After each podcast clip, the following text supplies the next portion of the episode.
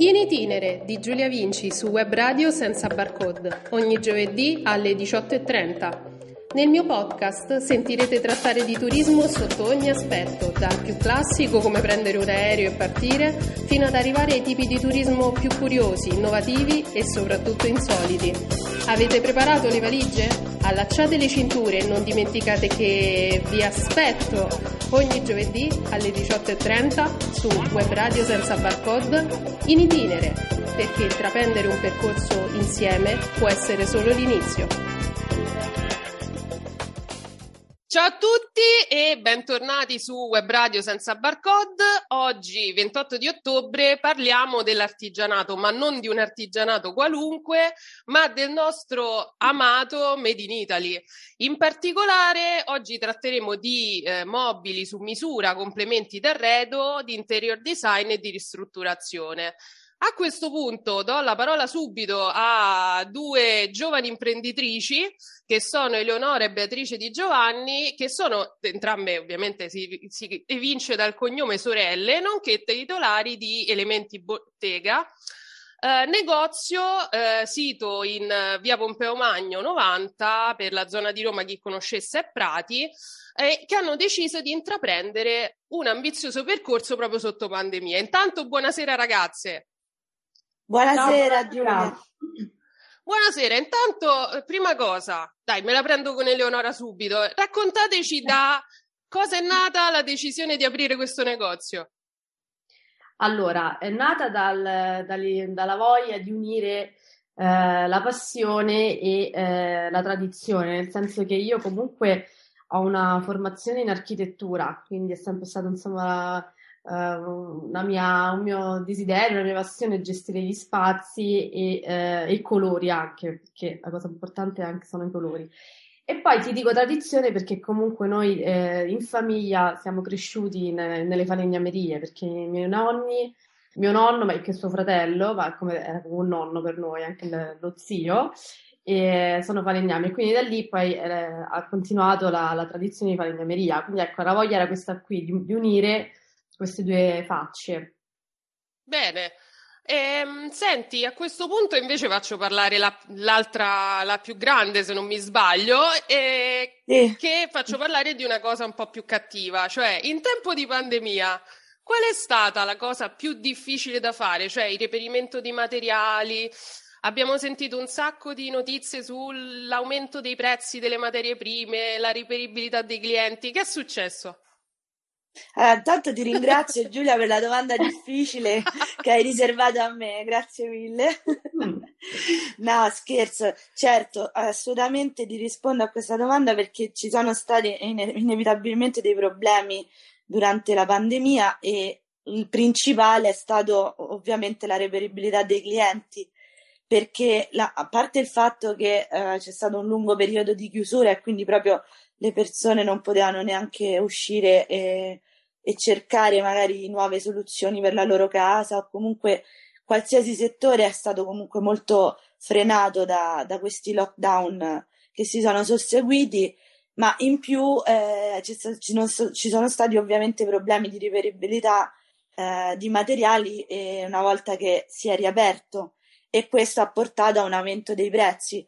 Ovviamente sto parlando del periodo che va da dopo l'estate di, di quest'anno, ecco. In realtà da poco abbiamo riscontrato questo problema, soprattutto per quanto riguarda i prezzi, perché eh, c'è, c'è, stato questo cambiamento di, di percezione de, da parte della gente, quindi le persone adesso hanno voglia di, di, rimettersi in gioco, quindi nel nostro settore di ricreare eh, qualcosa di bello dentro le proprie case, una sensazione che prima durante la pandemia ovviamente non c'era, c'era più la paura o comunque il timore dell'incertezza. E quindi adesso che le persone vogliono fare, vogliono eh, comprare, eh, c'è il problema dei materiali che si sono eh, triplicati a livello di prezzi, però noi eravamo pronti a questa, a questa situazione, quindi stiamo tenendo botta, come si dice in gergo, no? Fantastico, quindi su questo filone avete trovato ostacoli? Cioè del tipo avete ricevuto dei finanziamenti? Io penso a, tutti, a tutte quelle testate di giornali che titolano Ah, ma quando si è giovani donne imprenditrici eh, arriva tutto. È vera questa cosa, Bea? allora, che...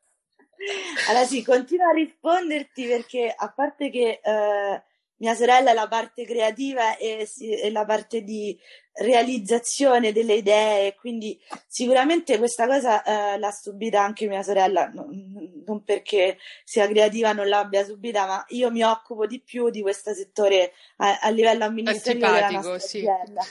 Quindi quando si parla di finanziamenti, ovviamente li ho cercati in modo molto puntuale perché ne avevamo bisogno chiaramente la pandemia ha messo un po' tutti in ginocchio quindi anche noi abbiamo cercato. E ti posso dire che per quanto riguarda l'imprenditoria femminile ci sono delle agevolazioni, ma più che altro sono per avviare un'attività. Quindi eh, noi eh, all'epoca non ne abbiamo potuto usufruire perché abbiamo aperto, cioè abbiamo iniziato le carte per, per aprire elementi bottega di design prima della pandemia e in quel periodo magari, fatalità non c'erano delle, dei contributi per l'imprenditoria femminile. Poi li hanno aperti successivamente, ma è per l'avvio di impresa più che altro. Invece, per quanto riguarda finanziamenti derivati dalla, dall'emergenza sanitaria, quelli sì, fortunatamente siamo riusciti a, riuscite a, a, insomma, a prendere qualcosa. Ti posso dire sicuramente che per quanto riguarda le nuove attività, quindi quelle che hanno aperto da un anno più o meno e quindi nel 2020 ufficialmente hanno aperto, non avendo un fatturato precedente, i finanziamenti o comunque i ristori sono molto molto ridotti, cioè c'è veramente poco uh, des- destinato a questa categoria di, di aziende e siamo tanti, cioè le start-up sono tante e abbiamo avuto la sfortuna di aprire un anno eh, brutto e quindi ci aspettavamo un pochino più di, di, aiuto, però non è che non c'è stato niente, ecco, poco già, ma c'è stato. Esatto, che già. Che già qualcosa. Esatto. A questo punto faccio riprendere la parola un attimo all'elemento creativo. Senti, qual è la richiesta di Made in Italy all'estero? Si è fermata o cresciuta in realtà? Collana editoriale senza barcode per autori non omologati e non omologabili. È il gruppo CTL Editore per Libeccio Edizioni a pubblicare i libri della collana editoriale curata dall'associazione Senza Barcode. Invia il tuo manoscritto a libri chiocciola. Saranno letti e valutati. Se ritenuti idonei verrà fatta una proposta editoriale per un contratto che non prevede acquisto copie e neppure di versare un contributo per la pubblicazione. L'associazione senza barcode si occuperà anche di lavorare con te sulla copertina e poi la promozione firma, copie, presentazione del tuo libro online e offline e poi festival, concorsi, rassegne letterarie. Insomma, se sei un autore, tira fuori il sogno dal cassetto e invia a libri chiocciola la tua biografia, il manoscritto e la sinossi. Anche se il tuo libro non sarà considerato pubblicabile riceverai una risposta. Prosa, poesia, racconti tutto quello che hai da dire. Allora, innanzitutto voglio dire che eh, fortunatamente il Made in Italy all'estero è una garanzia, nel senso che questo in qualsiasi settore, dalla pelletteria alla moda e ovviamente all'arredamento. Quindi in generale la parola Made in Italy è proprio sinonimo di garanzia, quindi questo insomma è bene sottolinearlo ed è anche la nostra ancora eh, di salvezza, insomma. Poi è chiaro che con la pandemia la richiesta si è fermata perché si è fermata in Italia e quindi ovviamente anche all'estero. Però è vero pure che stiamo, ringraziando il cielo, ricominciando a, a far girare il mondo e quindi anche a far girare questo Made in Italy nel mondo. E eh, una cosa che mi è piaciuta, eh, che appunto stiamo, ci è capitato adesso, eh, da settembre, insomma, stiamo collaborando con un altro studio importante per poter appunto allargare i nostri orizzonti all'estero e la cosa bella è che abbiamo dovuto, cioè semplicemente mantenere la nostra identità, cioè non abbiamo dovuto, ecco, diciamo, eh, eh, cambiare qualche aspetto della nostra filosofia per adattarci all'estero, proprio perché il Made in Italy è garanzia, quindi abbiamo semplicemente dovuto essere noi stessi, quindi eh, questa cosa, la richiesta, sì, non è che è cresciuta, sta riprendendo, quindi per poi spero cresce sempre più. questa sì. cosa mi rincuora, cioè ti dico la verità. Esatto. Senti, Bea, invece che cosa si aspettano i turisti stranieri rispetto magari a un utente italiano? Qual è la differenza? Tutte le domande Guarda, cattive. Eh, no, esatto. Infatti ti ringrazio di nuovo. No, guarda, eh, in realtà ehm, abbiamo eh, cominciato a vedere i turisti che entrano in showroom da poco, ti devo, devo dirti la verità. Noi poi, essendo una, una, un'impresa giovane, abbiamo potuto, eh, diciamo, sperimentare eh, il turista solo adesso.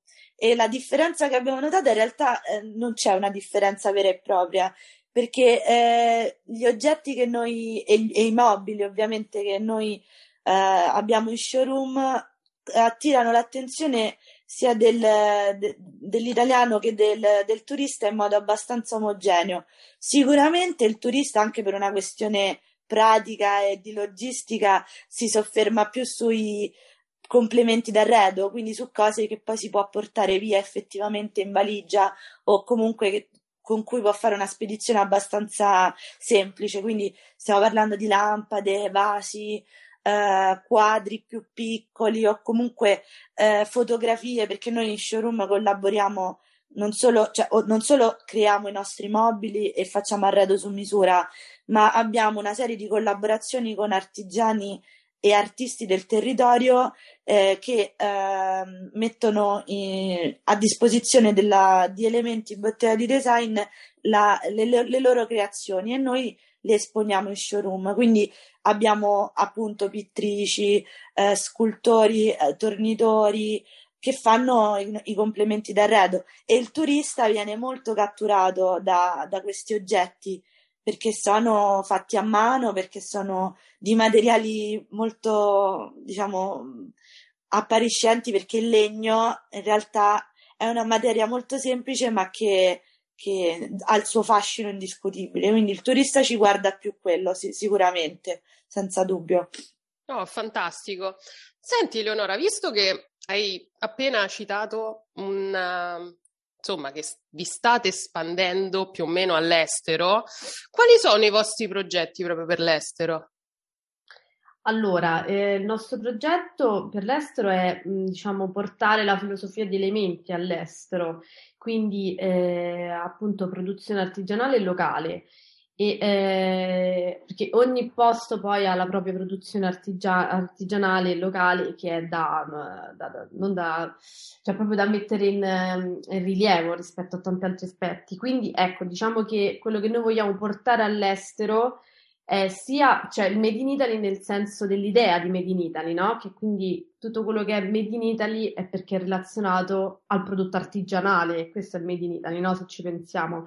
Quindi è, ehm, è questo quello che noi vogliamo portare all'estero, un'idea che, che, che, che possa andare a, a, riqualificare l'artigianato locale, qualsiasi questo. Qualsiasi questo Visto che me lo stai dicendo, senti, ma all'estero, no? Tu dici il Made in Italy e normalmente, proprio perché me l'hai appena citato tu, il tuo progetto sarebbe quello che dovrebbe essere secondo me un po' di tutti, sarebbe valorizzare no, la produzione locale. Ma noi come facciamo, ti dico la verità, a riconoscere? Perché certe volte guarda che è difficile, una cosa vera, no? Il classica cosa vera, cosa falsa. Quali sono i must per riconoscere il Made in Italy?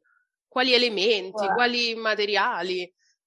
La prima cosa da fare è venire nel nostro showroom, così intanto toccate in mano cosa vuol dire artigianato, insomma. Poi la, come riconoscerlo, eh, infatti, quello è che, che, in realtà manca un po' di, di questa cultura. Eh, perché in realtà è anche molto semplice riconoscere la materia, quella vera, da quella. Ci sono ci sono alcune chicche, no? Tipo, eh, per esempio, per quanto riguarda il legno, seguire la fuga del legno. Quindi, se una fuga si interrompe, quello è, è evidente che non è un legno vero. Il legno, anche se viene tagliato e affettato, la sua fuga, essendo naturale, ha, un suo, ha una sua linea, una sua direttrice che segue. E quindi quello può essere un primo aspetto che può aiutare a capire se è un legno vero o no.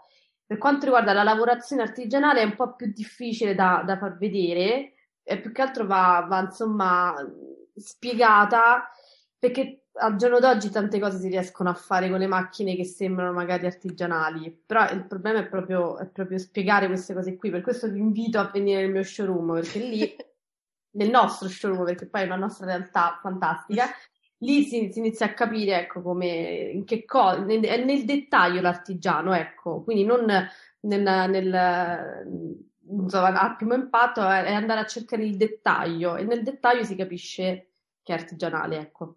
Perfetto. Beh, eh, a questo punto faccio l'ultima domanda cattivissima, dico. già, già, ride, già sta pronta sì. proprio.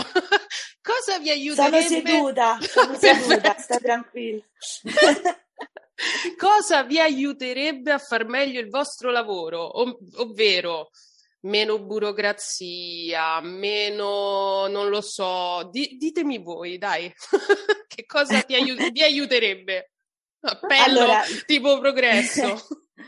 Guarda, allora vado, sarò molto onesta, ecco, te lo dico. Evi. Sicuramente per fare impresa c'è bisogno, soprattutto per fare impresa da zero, no? Per aprire un'attività in, che, che, poi dietro ha una passione, un obiettivo, quindi uno ci mette dentro veramente tanto del, del suo, eh, però inevitabilmente fare impresa significa avere eh, credito, Ecco, l'accesso al credito, quindi per un'attività nuova, appena nata, diciamo così, è davvero molto difficile perché vengono richieste garanzie eccessivamente grandi per un'attività che non ha neanche iniziato a, a muovere i primi passi. Io capisco che è un concetto un po', diciamo, contraddittorio, però se in Italia esistessero delle diciamo attività che sono un po' più eh,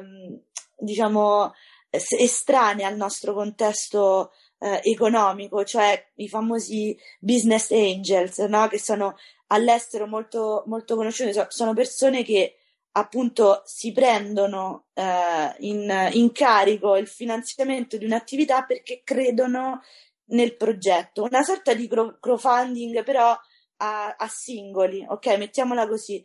E che non vengono, ci, ci sono persone o comunque imprenditori o finanziatori che potrebbero uh, adorare i, i, i, progetti italiani anche all'estero, solo che noi eh, tendiamo ad essere chiusi nel nostro contesto nazionale e non riusciamo a, a far conoscere le idee che ci sono in Italia anche a questi finanziatori che sono anche esteri, no? Alla fine perché se la banca non ti fa credito perché tu non hai garanzie e ovviamente non è che si può andare a, a destrutturare il concetto di banca e quindi fare garanzie a tutti, o non esiste un ente pubblico che a garanzia dello Stato che fa credito alle, alle, aziende, anche se ci sono delle soluzioni di microcredito, ma che non sono sufficienti, ovviamente allora io direi facciamo una rete di, eh, dove si, si, uniscono le idee, le, le nuove idee delle start-up italiane che sia visibile a, a, tutto il mondo, all'estero, così magari un finanziatore che crede in un progetto